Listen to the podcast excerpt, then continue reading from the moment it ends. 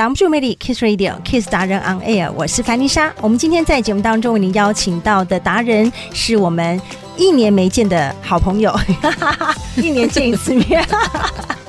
好，我们今天为您邀请到的达人是国立中山大学管理学院的叶淑娟叶院长，院长你好。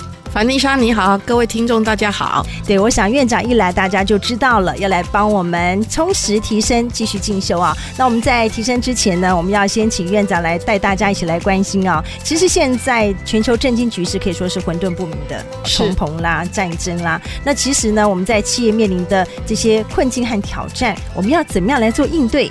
是的啊，谢谢凡妮莎。全球的局势非常变化多元啊。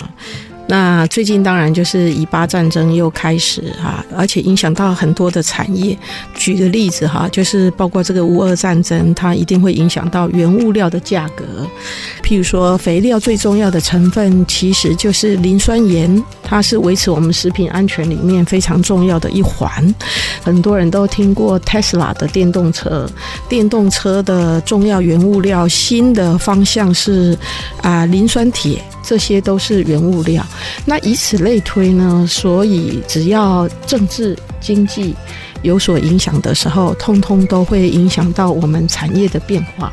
所以要请教院长，不论是我们的企业或是高阶经理人，要怎么样来应对，增强哪些应变能力呢？啊、呃，我觉得最好的方法就是先投资自己。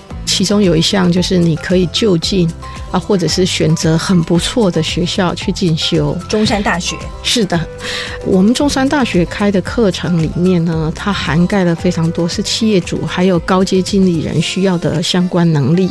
举例来讲，譬如说领导的能力，还有就是面对不确定性要有策略性的思考。啊，这些都是可以平常就在借由进修获取的能力。那另外呢，这几年非常流行的就是 AI，所以呢，在学校里面你也可以学到，就是如何用数据来分析历史性大量的数据来分析，然后协助你做出正确的决策以及未来的方向这些。那我觉得 CEO 还有一个特质，最大的特质，第一个他们有习惯性的运动。第二个，他们会常常主动的吸收新知。吸收新知的部分，我们有非常多的，譬如说，你可以透过自己看书学习。那我们其实有更多的就是 workshop 的交流，然后演讲的交流，有些都是免费的。提供给我们校友非常好的这个资源。对，中山大学 EMBA 提供的学习平台资源是相当丰富的。除此之外，还有我们中山 EMBA 的亮点，包括了课程特色。我们待会再请我们的叶院长告诉我们。